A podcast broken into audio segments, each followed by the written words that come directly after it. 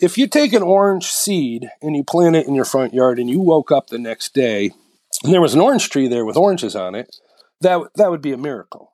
But if you take that seed and you plant it in your front yard and you give it sun and water and take care of it, first year goes by and you and you give it fertilizer and you let it do its thing and the second year goes by and fourth, fifth, sixth year and the seventh year and finally you walk out of your house and you walk up to that orange tree and you pick an orange off of it, well, that that's still a miracle.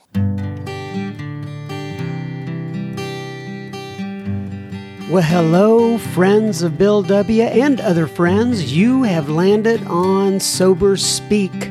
My name is John M. I am an alcoholic, and we are glad you're all here, especially newcomers. Newcomers, that is, both to recovery as a whole and newcomers to this podcast. Sober Speak is a podcast about recovery centered around the 12 steps of Alcoholics Anonymous. My job here on Sober Speak is simple. My job is to provide a platform to the amazing stories of recovery all around us. Consider Sober Speak, if you will, your meeting between meetings. Please remember, we do not speak for AA or any 12 step community. We represent only ourselves. We are here to share our experience, strength, and hope with those who wish to come along for the ride Take what you want and leave the rest at the curb for the trash man to pick up. Ooh la la! From Studio AA Deep in the heart of Texas. That there was the voice of Mr. Tim D that you heard at the beginning of this episode here, number episode number 264. And guess what? You We'll be hearing so much more from him in un momento, but first things first, this here episode is brought to you by, sponsored by, if you will, Dave, Andrew, Kate, Marie, David, Kim, Michelle, and Clinton. What, you may ask, did Dave, Andrew, Kate, Marie, David, David, Kim, Michelle, and Clinton do? Well, they went to our website, soberspeak.com. Clicked on that little yellow donate tab and they made a, a contribution. So thank you so much, Dave, Andrew, Kate, Marie, David, Kim, Michelle, and Clinton. This here episode is coming right out to Ewan's. So, you know, I just remembered I had a gentleman email me just recently. I think he emailed me. It could have been through Instagram or something like that. But uh, he said, Will you please set up a Venmo to make this uh, easier to uh, donate? So I don't know. I may look at that in here in the near future. I try to keep it as simple as possible. But uh, uh, thank you, though, for that uh, suggestion. All right, what do we have today? Well, first of all, it's a Sunday here. I just did my little pregame warm up. In other words, I uh, took a sniff or two of that uh, peppermint uh, essential oils that I had to get ready for, I don't know, recording a podcast. My daughter is excited because oh, she's in one of these other rooms because she's listening to a Taylor Swift. Apparently, Miss Taylor Swift has just released some uh, new musica, and she is very excited about that. And I, you know, I like Taylor Swift. I'm I'm not a Taylor Swift fan. What do they call Taylor Swift's fans? I guess it'd be like a Swifty or something like that. Or is there an actual title for the fans? I could go ask my daughter. I'm sure she'd know, but. Anyway, she's doing that. My son is working on his PC. The PC was overheating. He built the PC from the ground up. Uh, it's overheating and he's out there uh, working on that. In fact, I think what he's going to have to do actually is take it to Best Buy and have the Geek Squad or whatever they're called up there uh, work on it. Uh, he's been working on it for some time now, but it's actually cool to watch him build a PC from the ground up. You know, I just thought everybody bought them from stores, but apparently you can do that, and he's been doing that.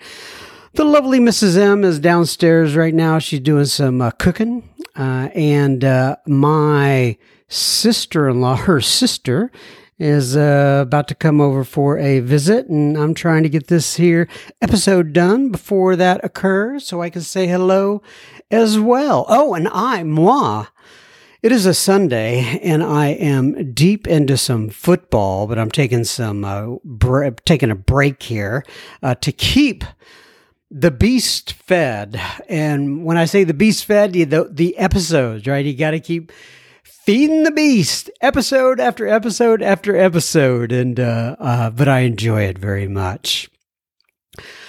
Keep in mind, everybody, that we are gonna have a big shindig what do I mean by that? Well, it's going to be a Sober Speak live again, uh, December 2nd at the Grace Avenue United Methodist Church in Frisco, Texas. And who but uh, who do you who do you think I, I to say who you may ask is going to be the special guest but it doesn't really I don't know that doesn't flow but nonetheless the special guest who will be with me and with all of us at this uh, wonderful event is going to be Gary K. Yes, the one and only Gary K from Sulphur Springs, Texas. So we have him coming in, and uh, it's going to be, like I said, it's going to be a live event. It starts at 6:30 p.m. If you go to our website, www.soberspeak.com. There's a tab across the top of the website and it says SoberSpeak Live. You can click on that. And guess what? It'll give you all the details. And we're actually not only going to be doing it live, but we're going to do it uh, live via, well, live like in person, but we're also going to do it live via Zoom. And I don't have the information up there yet, but I bet by the time you hear this, uh, I will have that information up there. So if you are in New Zealand, uh, or you're in the United Kingdom, or you're in the United States, or wherever you happen to be, you can tune in and watch our event live with me and Gary K. And not only are we going to have a Sober Speak Live event, but on the tail end of that, in the same room after the event, the Frisco group, which I attend, I'm sure many of you have heard me talk about it in the past, here in Frisco, Texas, is going to have their uh, holiday party right after that on December 2nd. So you get a lot of the people that I mm, gather up or at or requests that they be on the podcast are from that group oh gosh, there's David G. I, well, I don't want to start going down the list because I'm going to uh, miss somebody. But anyway, you'll be able to meet them in person if you would like to do that. So anyway, I look forward to if you have any questions on that. Feel free to email me uh, at john, J-O-H-N, at soberspeak.com. And if you have any questions, that you want me to ask of Gary K, feel more than free to go ahead and uh, send me your questions. We may, we may not be able to get it on. And by the way, the event is free. Um, uh, you know, we pass the basket at the end uh, to cover some uh, expenses, but uh, just so you know that. But we may, we may not be able to get your question to Gary K. I've only got a certain amount of time, but I would be interested to know what uh, you would like to hear. I think also we will be having live music. And every time I hear that, I think live music as opposed to a dead person playing music. But you get what I'm saying. There's going to be somebody playing music up there. And even if they're not playing music up there live, we will have, uh, music being played in the venue that we're at because the, the church is very well set up. All right. Um, let me see here. Kim reached out. She DM'd via the Insta this week and she said, John, today is my 13 years sober. I don't have anyone to tell or celebrate it with, and it makes me sad. But of course, it also makes me happy just that I've made it this long. The last few, few years have been especially good because of your podcast. I've learned so much. Thank you for being there. You, John, your guest, and hey, all your Sober Speak listeners, I'm glad you're out there too happy birthday to me. And she puts a little party smiley face guy. And so I just wanted to say happy birthday, Kim, on your 13 years if I remember right, Kim, you uh, basically listen in on the podcast.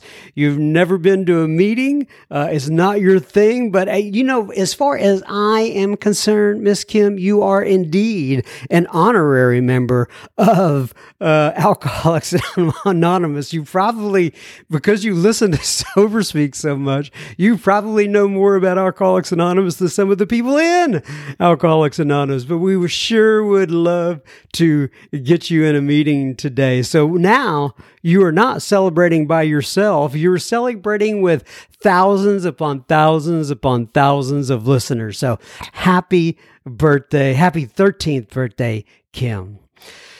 Now, on to our speaker, Mr. Tim D. This here episode is called The Orange Tree. Tim has been sober since 1987. We talk about several things. We talk about the miracle of an orange tree and what that means, and thus why we have it as the title of this uh, here episode. We talk about W.C. Fields. I love W.C. Fields.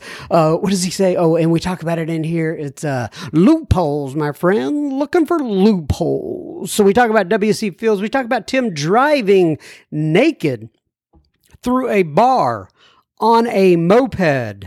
Yes, we get ourselves in some uncomfortable situations for sure. Probably more uncomfortable for, for all the other people. Uh, we talk about the shame drinking causes.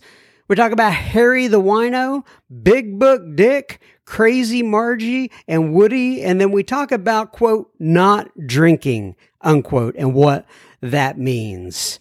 All right, everybody. Enjoy Tim D, and we will have uh, we will have plenty oh listener feedback at the end of this episode, and this is going to be a little bit of an interesting uh, listener feedback, just because you know I think I'm going to start a uh, a segment called John M. Sucks uh, or John M bites, maybe John M stinks. I don't know. Down with John M, something like that. Uh, so I'm going to play you a, a, clip of somebody who is not one of my uh, biggest fans. Uh, it's a voicemail on the end of this episode. But in the meantime, please enjoy Tim D. Okay, everybody. So today we're sitting here with Tim D. So, Tim, First things first, why don't you go ahead, introduce yourself, give your sobriety date if you wish, and tell people where you live. Uh, hello, everybody. Uh, my name is Tim. I'm an alcoholic. Uh, my sobriety date is December 26, 1987, and uh, I'm living in Cleveland, Ohio. So uh, let me just go ahead and tell everybody how we met. So uh, we have had another Tim on the podcast in the past. His name is Tim F. A lot of people will be familiar with him. Uh, it's fairly recent. We recorded a uh, an episode with him, a couple of episodes actually. And uh, Tim, uh, I guess you guys have been great friends for years, or at least uh, friends of some sort. And he highly recommended you to be on the podcast. So, is is uh, do everyone are every one of Tim's friends named Tim, or is this just some sort of coincidence? well, we met. Um, I don't know six, no, about ten years ago, I guess. Um, I was traveling for work, and he was. We were both living in Columbia, Maryland and um, um, both of us got sober at a young age, and both of us had uh, jobs that had odd hours. And we both ended up in the same home group, which was on Friday nights at ten thirty-seven, uh, and it was a young people's meeting, and it was called the Spiritual Kindergarten. Oh. And uh, uh, the funny thing about that home group was it used to be in the book as 1030 and they switched it through group conscience to 1037 and because um, they never started on time. and um, as soon as they switched it to 1037, um, uh, attendance uh, doubled uh, probably in like three or four, three or four months.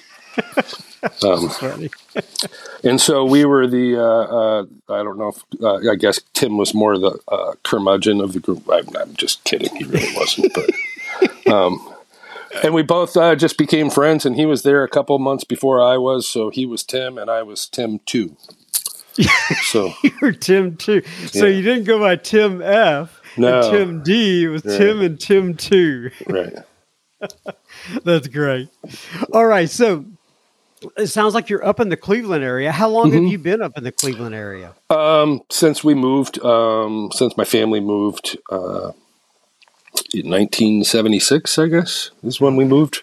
Um, and I guess that that's the good part uh, part to start as any, really. Um, you Well, know, go for it. When I was young, um, we did move a lot. I was born in Lockport, New York, um, and uh, we moved around a lot. My dad changed jobs, and um, I don't really, you know, remember anything out of the ordinary growing up that way. And and I remember when we moved to uh, Cleveland, you know, things things kind of changed at my house, and my dad traveled a lot for work.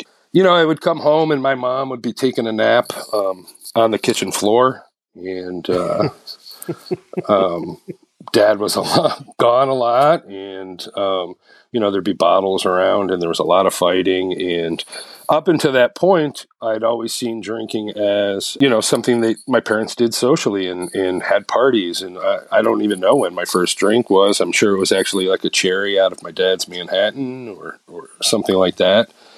Um, but I don't remember necessarily my first drink.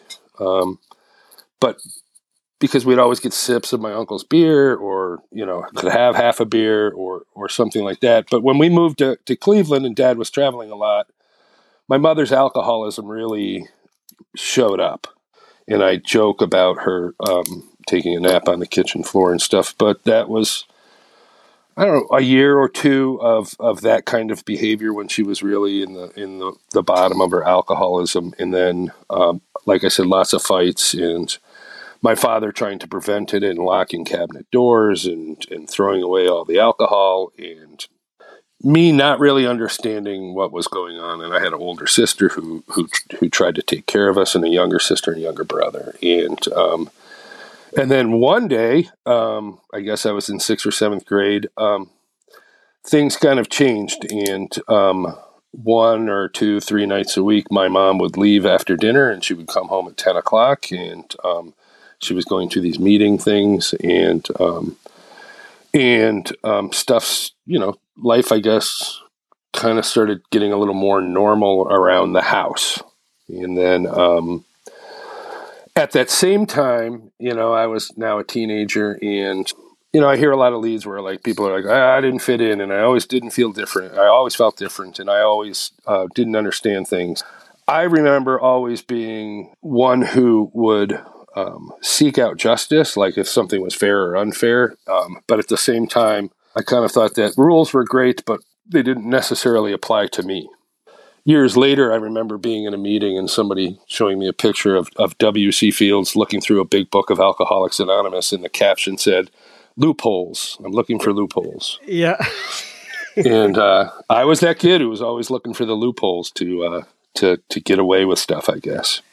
Yeah, and I think the original scene from that is he's in one of his movies and he's looking at the Bible. Oh, it is. Yeah, And- somebody must have changed it to the big book. Right, and somebody came into the room and they said, "Oh, like look, we didn't really expect him to be reading the Bible." And they said, "What are you doing?" He said, "Loopholes, looking for loopholes." loopholes. So, and, but it's very applicable. I mean, especially when you see newcomers in the meetings, that still uh, applies. I think sometimes um, you see that behavior, and and I was that guy. And um, one of the uh, things I always remembered was um, I was that kid who, uh, you know, I'd pray to God for a bike. And I wouldn't get it. I'd pray for God for a bike, and I wouldn't get it. I'd pray to God for a bike. I wouldn't get it. So finally, I would just steal one and ask for forgiveness. um, and that always like that joke always like made perfect sense to me i didn't really steal the bike but the joke made sense and uh, you know my my mom and dad ended up i guess she was about a year sober and they ended up getting a divorce and um, but the only my mom moved about three miles away from my dad Just real quick, do you have Yeah. any idea what um, how your mom was exposed to Alcoholics Anonymous? Was that ever discussed? um, how she was exposed i you know what i don't know i think she finally just i think they called the um, the 12 step line and I think they came. Some people, um, some women came over and they did a twelve step call on her. Um, I'm about ninety percent sure that that's what happened. Gotcha. Okay, so you said she moved about three miles away from your dad, and then what? Mm-hmm. And then um, we lived with her, but you know, it'd be every other Wednesday and every other weekend um, we would spend with my father.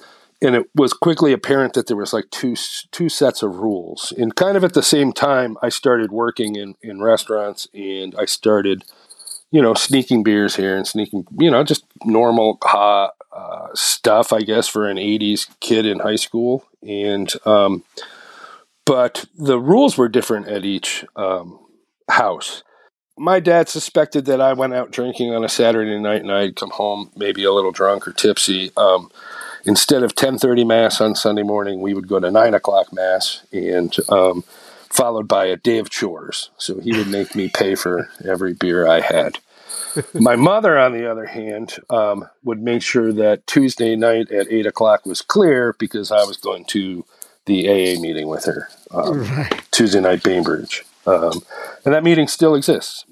And so there was this weird thing, and I would like go to these meetings with my mom and my stepdad, and, and, and I would listen to the to funny. I'd listen to a lot of drunkalogs. I think I don't think I would listen to a whole lot of spirituality or recovery. Uh, and I remember seeing one or two kids my age in there, and I'd be like, "Oh, your parents must have caught you too." And um, um, and this was the 80s, right? And then uh, I think that's about the same time that recovery centers and, and um, rehab started accepting insurance.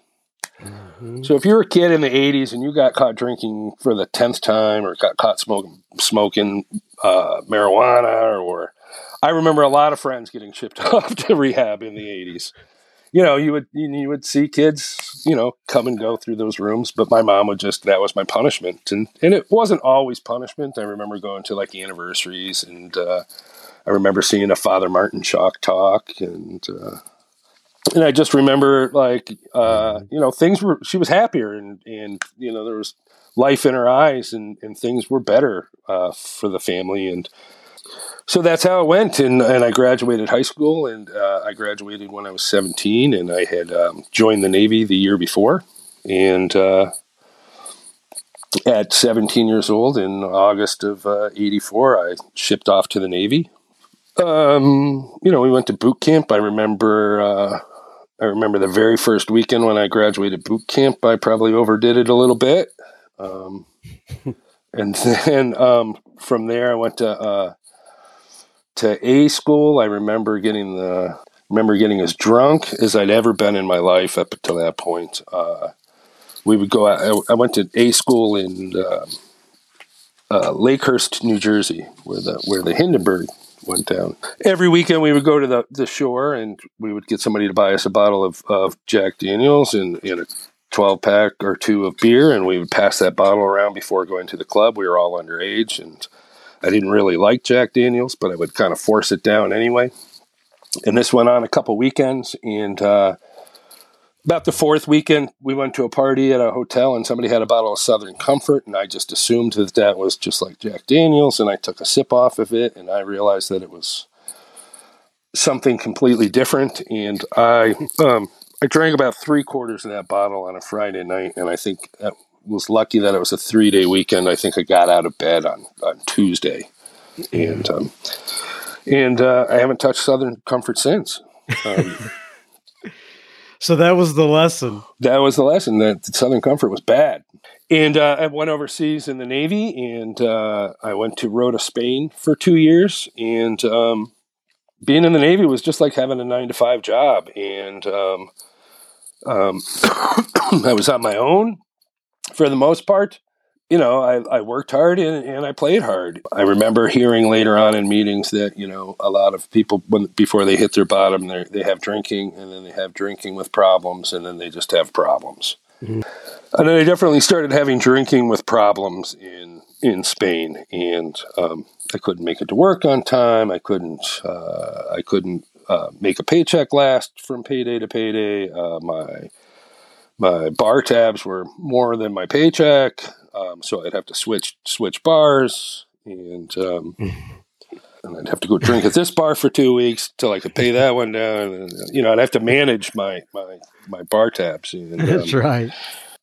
But at the same time, like I was, you know, Um, I, I, I tell this people people now uh, I'm in the restaurant industry and I have a, a, lot of employees and stuff and they realize that I don't drink and they were like, "Did you ever drink?" And I tell them I drank, you know, when I was their age and oh, what were you like? And I'm like, well, um, you know, my going away party at Spain, I um, I woke up out of a blackout the next day with uh, nine hundred dollars in my pocket, which is probably the only time that's ever happened. Um, I was told later on that I uh, drove a moped through a bar with uh, naked, um, and that was the kind of drinking that I did. Like I, beer tastes better with your pants off, I guess. Um, so a moped, a moped through a bar naked. Uh, yep, that's interesting. Um, In a blackout. Are, aren't you glad? Uh, like I am very glad that they did not have cell phones, the kind of video right, right, equipment that they did when I was drinking yes, that they do yeah. now. Absolutely. Um, my lawyer was. I would have had a. I probably would have had to have a lawyer. and that was just you know uh, i remember i remember um, pleading with my boss to put me on the night shift so i wouldn't be late um, so i'd come in at three o'clock and instead of you know have to come in at eight o'clock and i could i, um, I won't be late if i come in at three o'clock and um, you know it took about four weeks and i was late you know coming in for um, you know because i could stop drinking at 4 a.m instead of 2 a.m and yeah. and um, I, and I, I, I remember that to this day. It's like yesterday. I remember the first time I was late because I overslept in for my 3 p.m. shift. Um, um, and luckily, I didn't get in uh, too much trouble. I guess back then, um, I did have the uh, mayor of the time. For some reason, I liked to, to to fight a lot when I drank. Mm-hmm. And the mayor had called the captain of the base and said if we if we if we break up another fight with him in it, we're going to ask you to kick him out of the country. And um, that didn't happen, but there were certainly warnings there. From there, I went to uh, uh, Ridgecrest, California, China Lake, California, uh, a naval base in the middle of the Mojave Desert north of Edwards.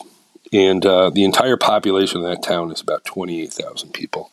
And um, my drinking kind of continued the same way, and I worked with a lot of people who drank like me, um, and um, so it was kind of normal. But the difference was, you know, that when their alarm went off, they got up in the morning, and I and I still had troubles getting to work. So the the problems were starting to um, build, and um, people were starting to get tired of my uh, actions.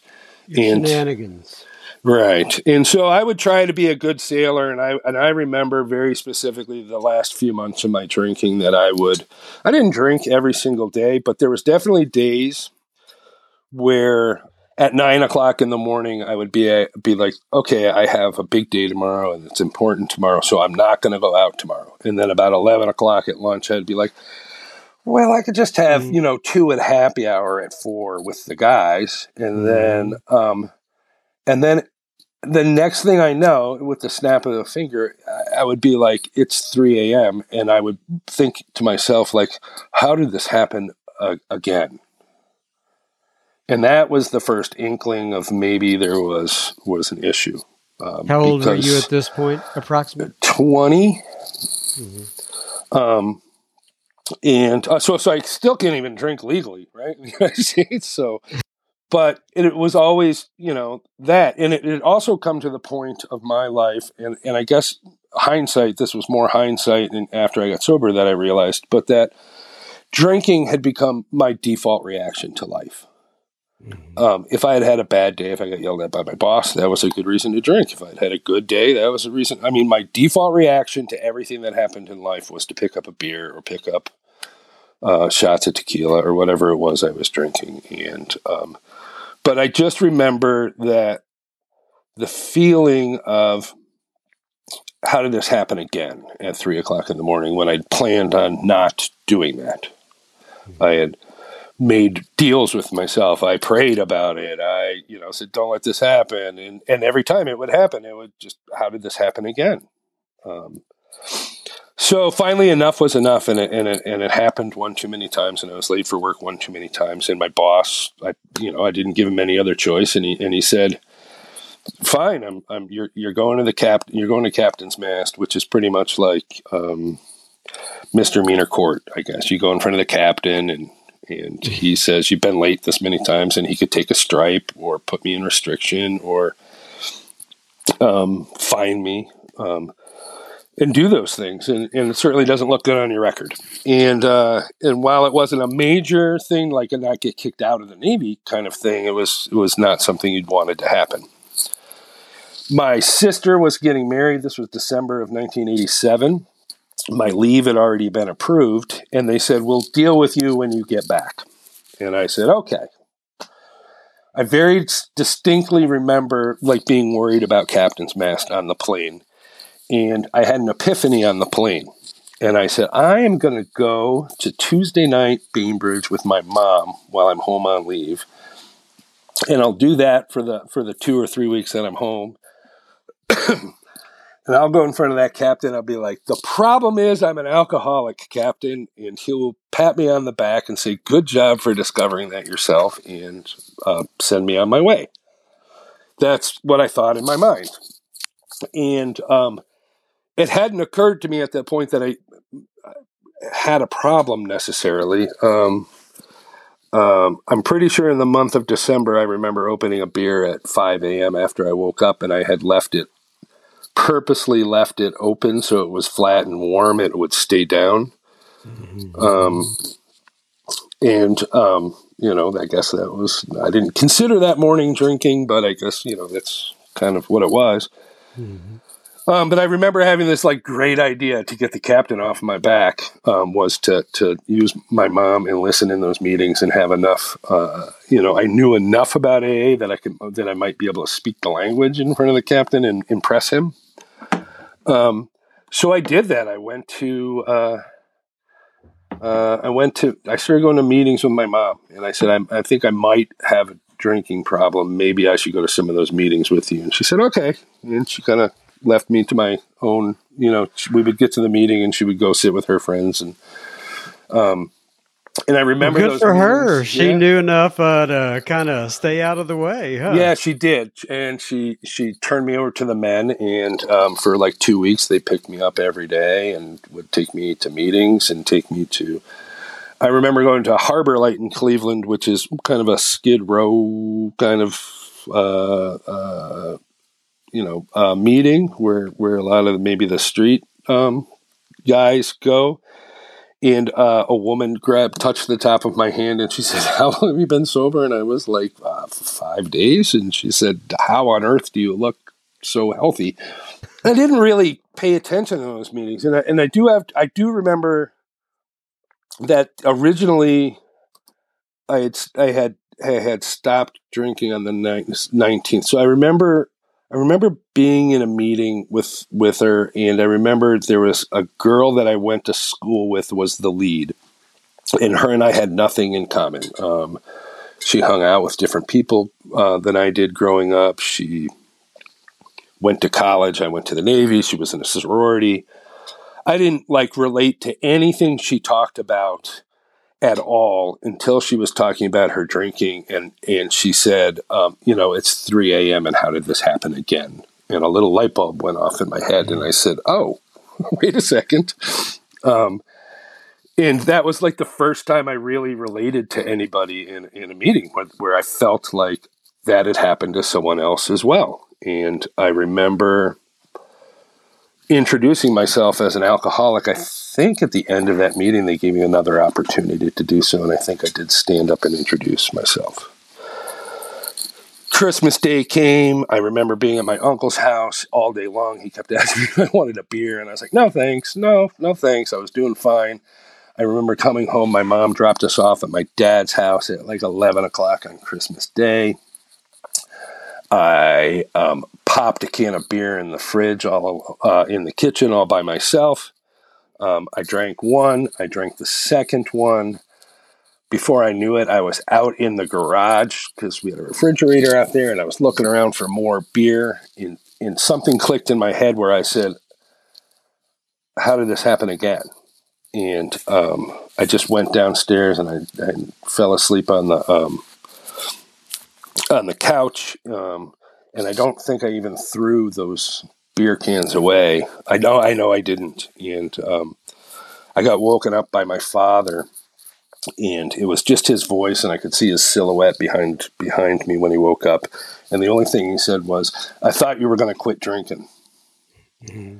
And for the first time in my life, I felt ashamed of my drinking, um, just from those two beers. And um, I had certainly done things while I was drinking um, that were probably regrettable and shameful, um, but I don't remember ever feeling shame for those things. And I always remember I would like use blackouts as an excuse for my behavior, as like I didn't remember.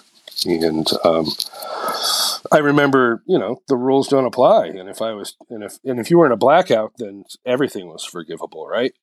December twenty sixth, nineteen eighty seven, um, is my sobriety date, and I went to those meetings in in Bainbridge, and back then, um, back then, you know, in around Cleveland, there was um, on the east side of Cleveland, there was one big meeting a night for the most part, and um, Bainbridge Tuesday would get 300, 350 people at it and be long rows of tables. And my mom would sit with all the ladies and they would knit, and, you know, they would do a 50 50 raffle, and um, comments would go on. You know, it was, a, it was a, a, full lead and comments afterwards. And sometimes those meetings would go an hour and a half, hour and 45 minutes. And so um, I, I got a question for you real quick. I've, I've been up to Cleveland many times. There was a couple of meetings that I went to. One of them was the uh, the Newberg group. That's an old old timer meeting. Oh man, I you know, and if you're listening and you're part of the Newberg group, I, I still remember.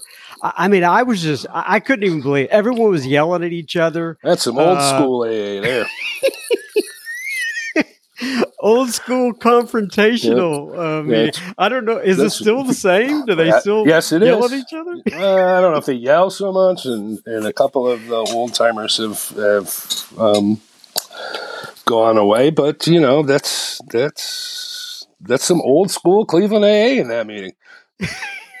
yeah, so I would say if you're traveling and you ever get a chance to attend Definitely, that meeting, it's quite a show. And it's an old, old meeting. Um, All right, um, so I got you off track. So you, so you were going to the going to meetings, and, yeah, and, and they were all big, 350 people leads, and uh, you know my time's up at home, and I go back, and I have a few days before I have to report back to work, but I go back to Ridgecrest, California, China Lake, and um, I get my little. Uh, uh, they didn't have Google, so I had to look at my uh, probably the phone book or a, mm-hmm. a, California meeting directory, and I was like, oh, okay. There's the Alano Club on High Street, and uh, like twenty eight thousand people in the town, and um, um, so there's an Alano Club in Ridgecrest, California, and there's um, three, you know, 21, 21 meetings a week, breakfast, lunch, and dinner, maybe a few, couple more early birds or something. And um, um, you know that's that's about all there is for meetings in Ridgecrest, California, unless you wanted to go to like the candlelight meeting on Monday night where all the hippies, you know, talked about feelings and stuff, and um, that was at somebody's house, and uh, um, I remember getting going to a meeting, and I opened the door, and a woman turns her head as I was walking in because um, being a proper newcomer, I, I, was exactly five minutes late and leave, you know, the second that our father was finished. And but I opened the door to this to this meeting, and a woman turned to me and she goes, "Uh, uh honey, this is a woman's only meeting. You can't come in here."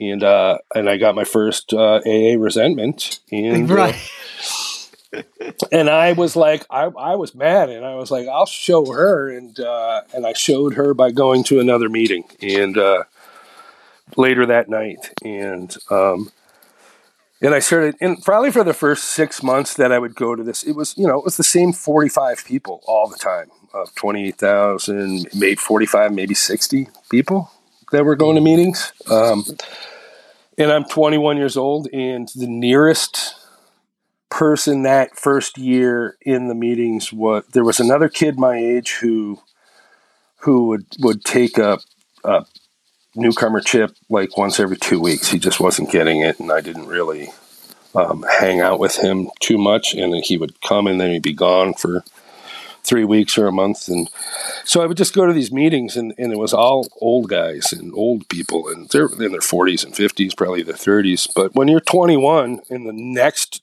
youngest person in the meeting is 28, 28 seems a little old to you when you're 21 and they're discussion meetings. I'm used to 350 people in a, in a, in a room, and this is a big square table. And you know, when your coffee cup gets empty, uh, you know, eventually somebody will come around with pot and fill it. And at the end of the day, somebody is, you know, at the end of the meeting, somebody's cleaning ashtrays, and you could smoke in meetings back there and back then. And um, I was pretty good at when I got called on it, saying that I would just listen and I'll, I'll pass, thank you. And nobody really gave me much grief about it, um, but I didn't give people a whole lot of opportunities to get to know me either because, like I said, um, you know, it was um, convenient to be three, four minutes late and, and leave as soon as the Our Father was done.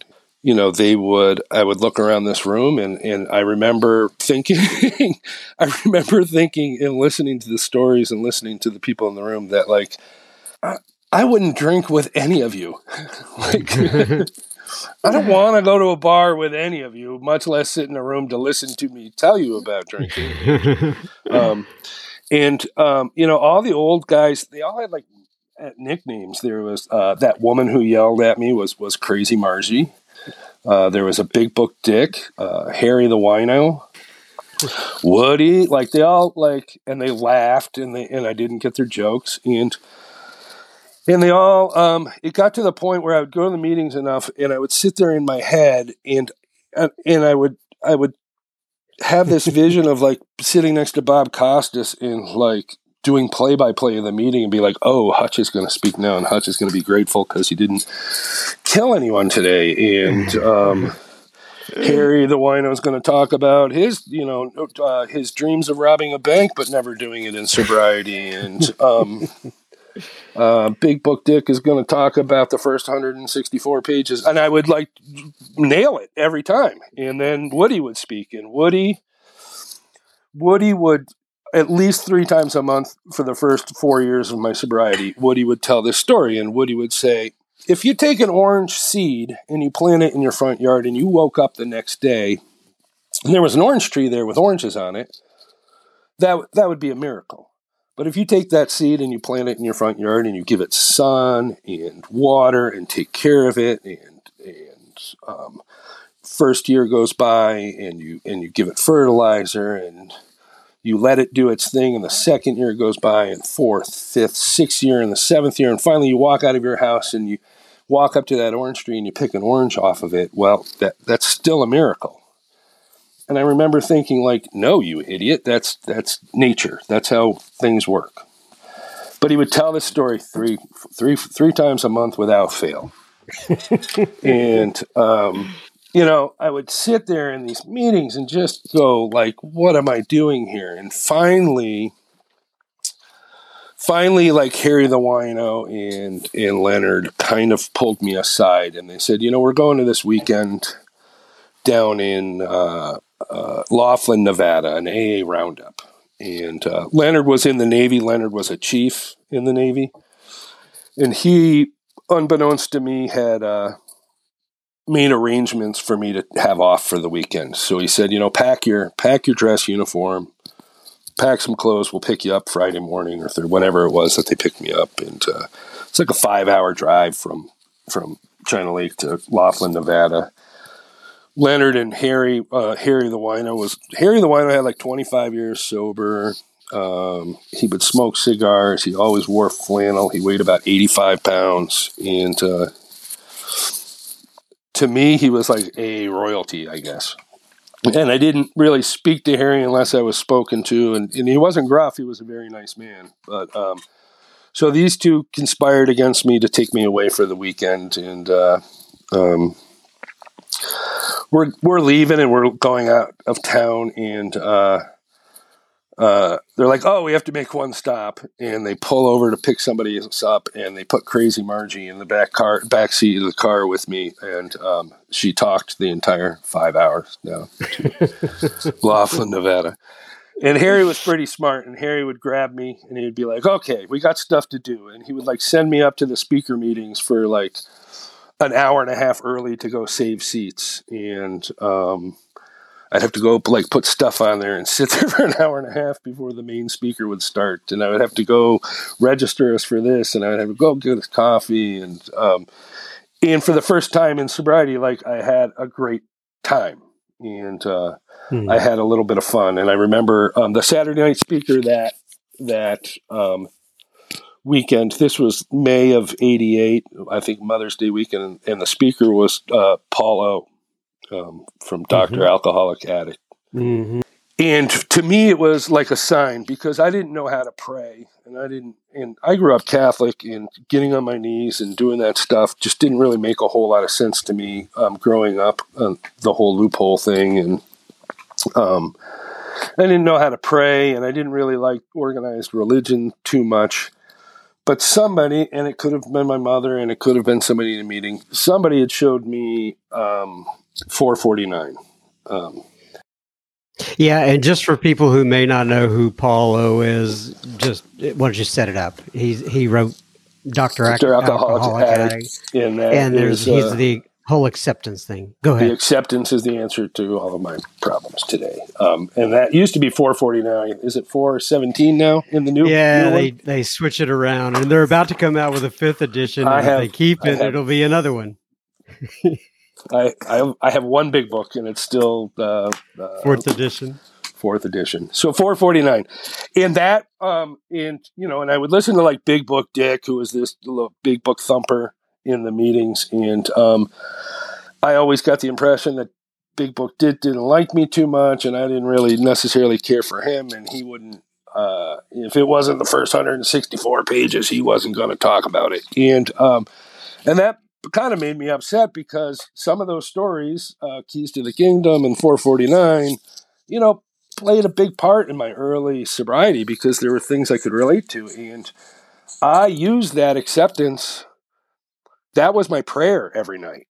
That I would I would open that up and get down on my knees and I would read that and um, and it helped me day in and day out and I and um, I got to tell you that the other big thing that helped was um, not drinking. Right, um, right. Because sometimes we don't really talk about this in meetings, right? But uh, I can tell you that first six months, I'm two weeks sober when I get to to to Cle- or back to Ridgecrest, and and I'm not drinking, and um, and it wasn't always easy to not drink. But I can tell you some things happened, and just because I went to meetings and I didn't share, and just because I went to meetings and I sort of listened, but I went to meetings and I did not drink. Here's what happened I became a better employee in the Navy. I became a better son to my parents because I would call them every couple of days. I became a better friend to my friends because I was there, I guess. So things did improve in my life without me doing anything but not drinking. Um, and sometimes I don't think we talk about that enough in in in Alcoholics Anonymous. That you know, somebody asked me the other day when they realized how long it had been since I had had a drink, and they're like, "How did you do it?" And I said, "I didn't drink." And that's kind of a joke, but the fact of the matter is, that's, right. that's it, right? Mm-hmm. You, you, you get you get to be, you know, 35 years sober by not drinking. Um, so we're so to get back to you know Dr. Paul O, we go on this weekend and Harry just kind of takes over, uh, and Harry and Leonard kind of co-sponsor me. Uh, Leonard was was uh, Harry was Leonard's sponsor, and um, and he told me that Leonard would be guiding me through the steps, and I just said yes. And then the other thing that happened when I got back from that weekend was somebody asked me to the meeting after the meeting, and I said yes.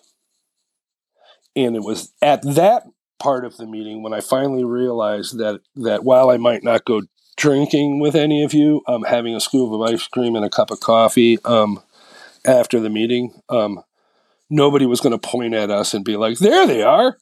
And it was at those meetings when I started to get the people that were sitting around me, the people that kept telling me the same stories over and over and over and over again, that I got to ask questions. And then I remember very specifically one night because Harry had spoken about being in a hospital bed or something, and, and, and you know, he was a wino.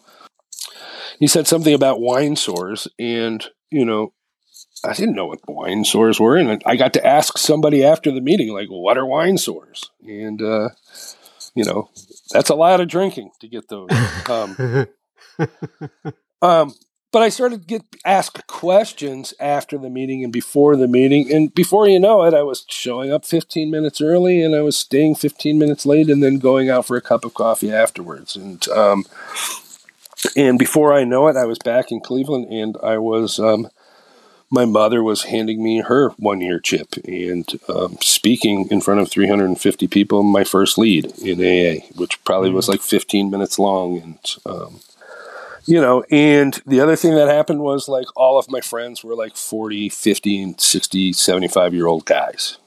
And I hung out with like old guys. and it was fun. And besides showing me the steps, you know, those guys showed me what it took to be not just sober, but a sober man, um, and be responsible. Not that my dad didn't try, um, but you know, when you hit 15 and um, you know better than your father, um, you don't tend to listen a whole lot. And um, I, uh, you know, I started hanging out with these guys, and they taught me how to, you know, tie a tie and balance a checkbook and and and put a dollar in the basket every time and save that dollar, you know, when you wanted to do something else with it and how to give back and how to be of service and um, be an adult, right? Be an adult and how to have friends and how to just enjoy life. And um, suddenly, uh, you know, a year into it, a couple of guys my age started showing up, and and Todd is um, Todd showed up, and I remember Todd coming into meetings and and uh, Todd and I started hanging out and and Todd has exactly 30 days less sobriety than I do and there are times where um, that little competition may have helped.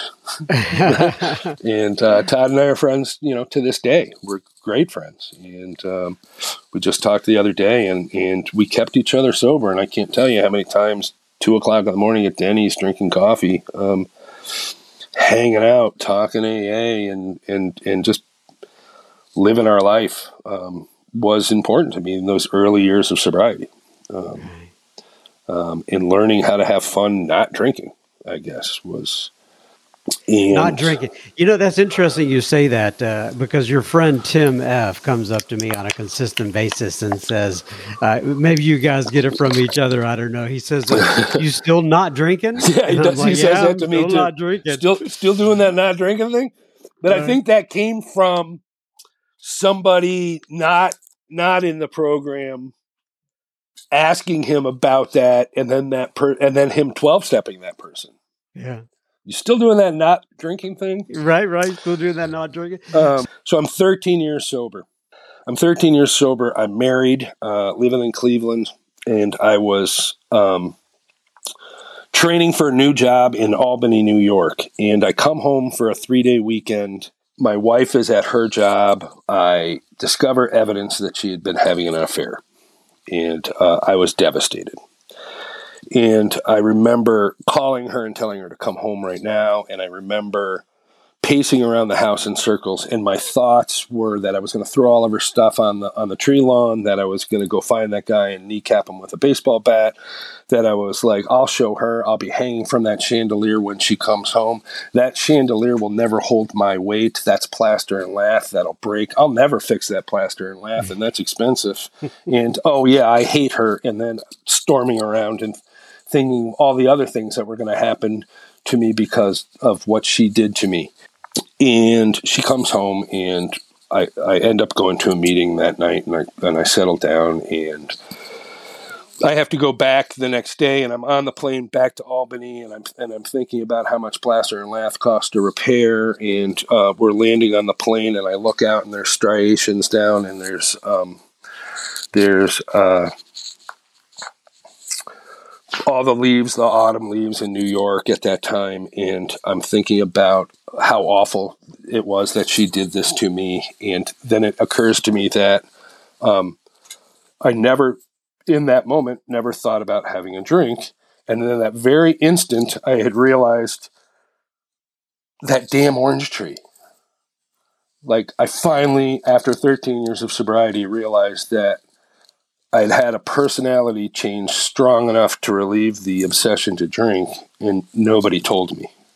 And that was a miracle because that is the spiritual experience, right? Uh, changing our personalities to, to relieve us from alcoholism. And um, I'd certainly heard stories time and time and time again of people who had burning bush moments, and that was never me. And um, I was of the educational variety that they talk about in the in the appendix in the back of the big book.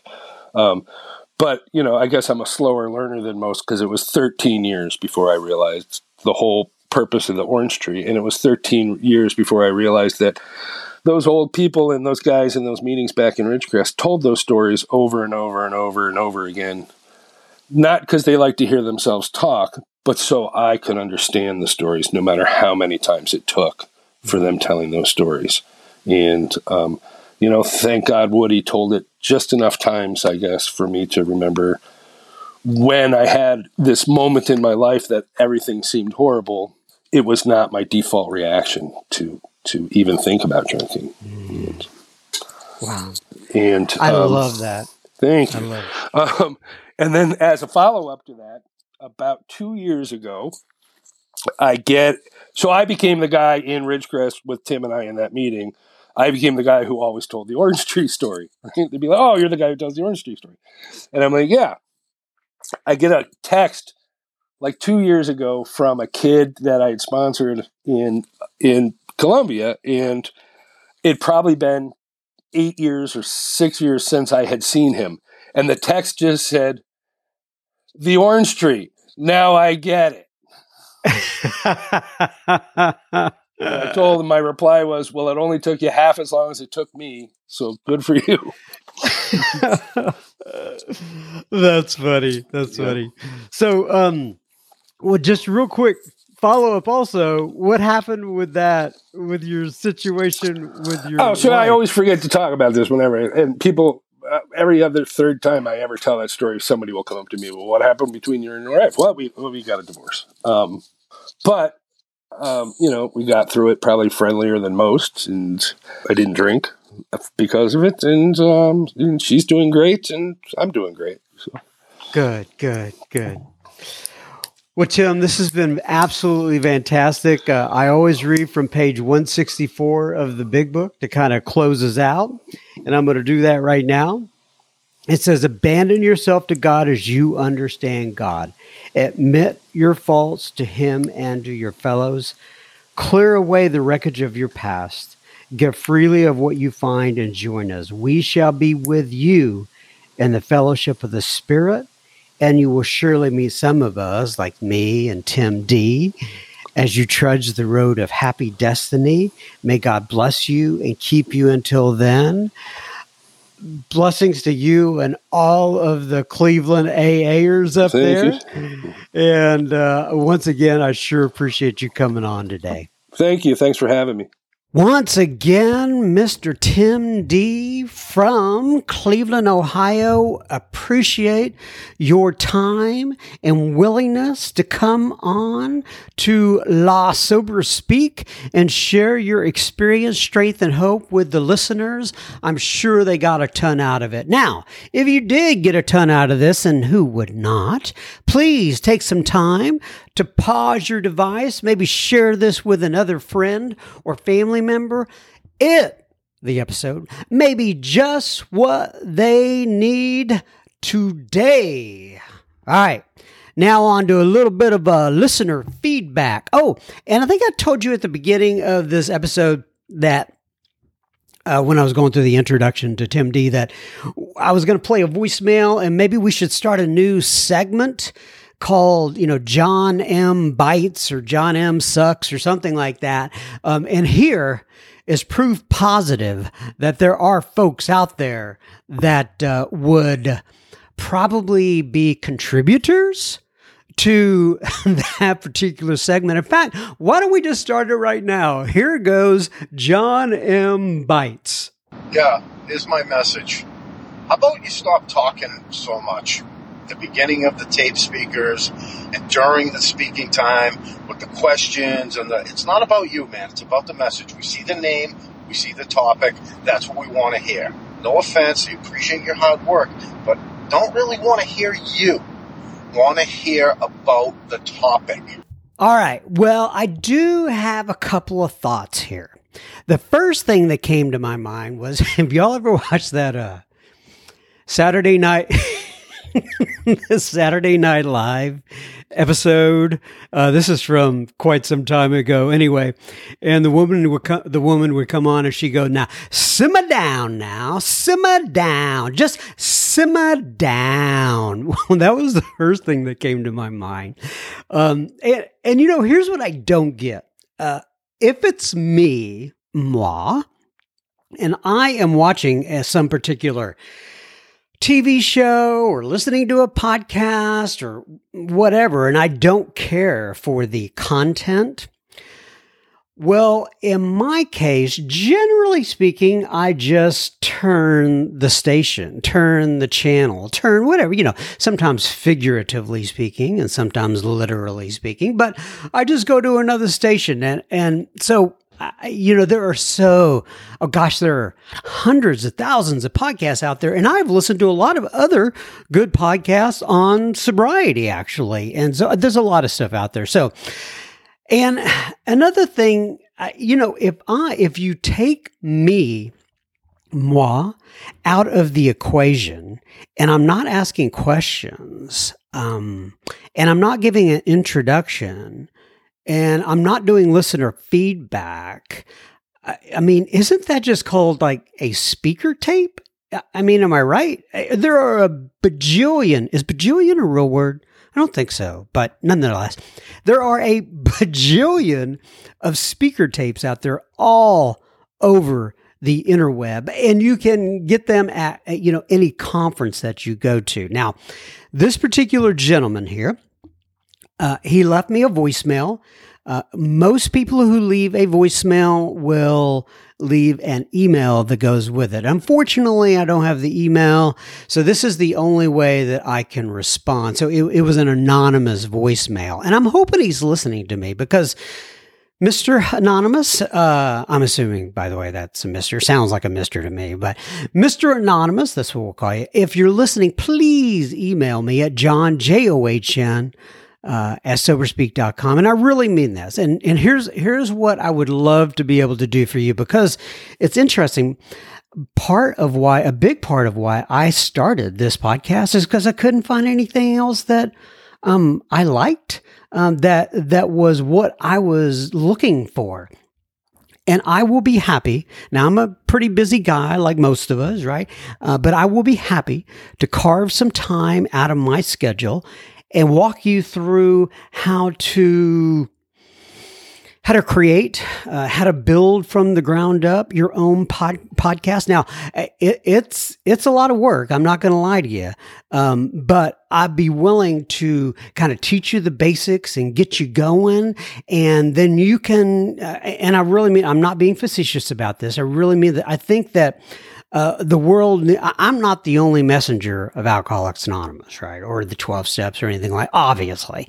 Um, but I think that, that the more choices that the public has, it's just like meetings, right? There, this is what happens with meetings. Somebody will go to a meeting. Maybe they get some sort of resentment or they don't like it or whatever. They take their coffee pot or, or buy another coffee pot and then they go to start a meeting. And that's how, things progress and thing they're the the evolution, if you will. And I'd love for you to be part of that. So, um, another thing that uh, I remember when I heard the voicemail, I don't know why. this popped into my head, but it did. And it was that, uh, it's like Sammy Davis Jr. from like the 1950s. and he used to sing a song and it went, I gotta be me, I gotta be me. Oh, whether I'm right, oh, whether I'm wrong, I got to be me. I, I really can't do a Sammy Davis uh, Jr. impersonation, but nonetheless, um, I, I started singing that in my head. I guess one of the things that I have learned over my time in Alcoholics Anonymous, first of all, I'm not really a confrontational guy. Um, however, uh, I, don't like to go head on into conver- uh, uh, into confrontation but I will, but I don't avoid it if it's necessary, you know?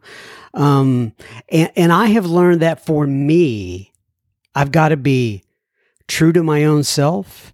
And, and by the way, if I did not put like an introduction on the beginning and all the listener feedback on the end, believe me, folks, this thing would take me so, so much less time. But so far, between me and my higher power, um, it, it seems like the right thing to do. Have you ever been to a meeting uh, when, um, an AA meeting or whatever 12 step program you go to, and something controversial comes up in the meeting. Maybe it's like, uh, uh, people claim that this is the only way to do the steps, or this is exactly what the founders meant by such and such, uh, uh, or somebody does something that's kind of uh, inappropriate. Uh, maybe they're they're speaking about uh, alcohol and drugs and and other outside issues as they call it, and and what happens is there's tension in the room. Well in many ways, that tension is productive for me because it helps me to crystallize in my head what I really believe. And, and, and, what what is the right thing between me and my higher power? Maybe even what is the best thing for maybe I need to take a back seat and what is the best thing for Alcoholics Anonymous as a whole? And and, and so that's what that tension does for me. And Mr. Anonymous, thanks for leaving the uh, voicemail. I appreciate it. It definitely got me thinking, and I'm hoping it did the same for the listeners as well. Now, on to a little bit more listener feedback. Connie writes in. Connie says, Hi, John. I'm a grateful member of Al Anon since September 2018, and I found your podcast via The Recovery Show. Yes, my friend Spencer. She says, I just love the experience, strength, and hope shared there, and I took Spencer's recommendation to take a listen to your show, and I'm so glad I did. And we're glad you did too, Connie. As a mom with a son in recovery, I make it a point to learn everything I can about the disease of alcoholism. I would do the same if he had cancer, diabetes, or any other disease. I like how you put that, Connie. I am in central New York, just to the east side of Syracuse in my beautiful Madison County. Unfortunately, there are so many families like ours powerless over alcoholism, gathering together and sharing experience, strength, and hope. Your show, uh, on Brian P.'s story, God's Not Through With Me Yet. Yeah, that was excellent, wasn't it? Uh, gave me a program friend and I so the, and I so much connect with him. How grateful we are no matter which program to have God in the details. Big hearts. Thank you for all you do for the families of both programs. The love can be felt in all you do and through your guest shares. A very grateful mom in Canis, Canastota. Yeah, Canastota, New York. My home meeting is in Peterboro, New York. The United Methodist Church, Thursday, 7 p.m., a four step meeting, and 8 p.m., a step study.